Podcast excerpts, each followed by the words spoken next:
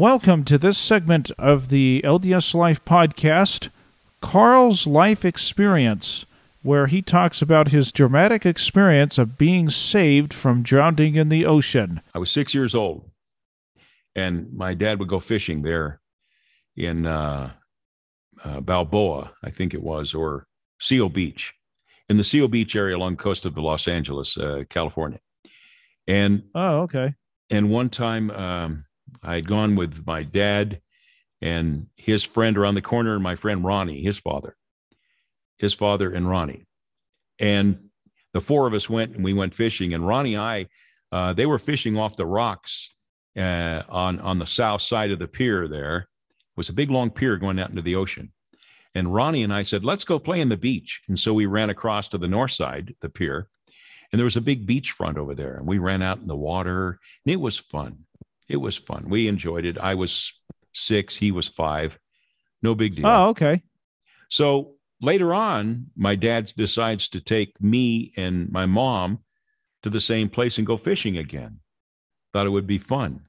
So we went over there, and I think it was on a Sunday, as I recall. Oh, okay. Um, and I says, Mom, I can go play in the beach on the other side. And Ronnie and I go over there all the time. And so I started running across the pier over there. Well, I'm going to come with you. I'm going to come with you. Well, it's okay, Mom. And so she comes with me because she wanted to make sure I was safe and everything. Here I'm six years old. Typical I got over there- instinct, don't you think? Yes. Yes. It's a Yeah. mother's instinct. Mothers do Yes. this. Yes, and my do. mom was i think she was directed by the holy ghost to do what she did um, i get out there and i says mom look at this cool ocean so i i didn't say cool. I don't think i even knew that word then. Look at this ocean. This is a beach over here. So i ran out into the water and a wave that was probably taller than my house pounded down on top of me. Oh, dragged no. me out. And i was frightened. I couldn't escape that water. As soon as the water cleared i got up and ran and i couldn't run more than five or six feet and another wave pounded down on top of me and dragged me further out and this happened at probably two or three times. I was getting exhausted. The water was clearing. I couldn't hardly breathe with the water over my head. I'd get a big breath and finally i felt like i was going to be swept out into the ocean. And it was just awful. I had never seen water like that before. I'd never seen waves that tall. I prayed under the water that i would not die. And i didn't know what else to do. And all I, I get up and run and another wave would pound me down and start dragging me further out than i was before. My mom's at the beach up there looking down at me and she finally runs out when the wave is starting to clear and grabs my left hand. And she starts pulling. And when she does i start running at the same time. We pulled together and she pulled me out of that water.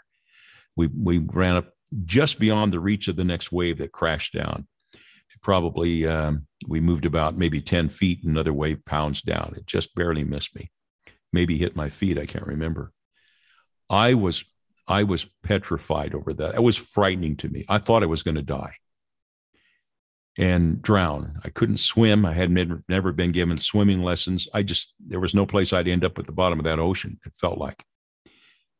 And I later, when we later left, we didn't see the signs that were posted, but they put the signs up there because we came in from the south of the signs on the pier, pier side.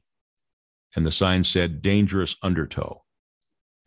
Now that happens there periodically. It's a place called the Wedge. I had to look it up to find out later on. I didn't know where it was until, oh, maybe 10 years ago when I started digging into it to find out where was this place.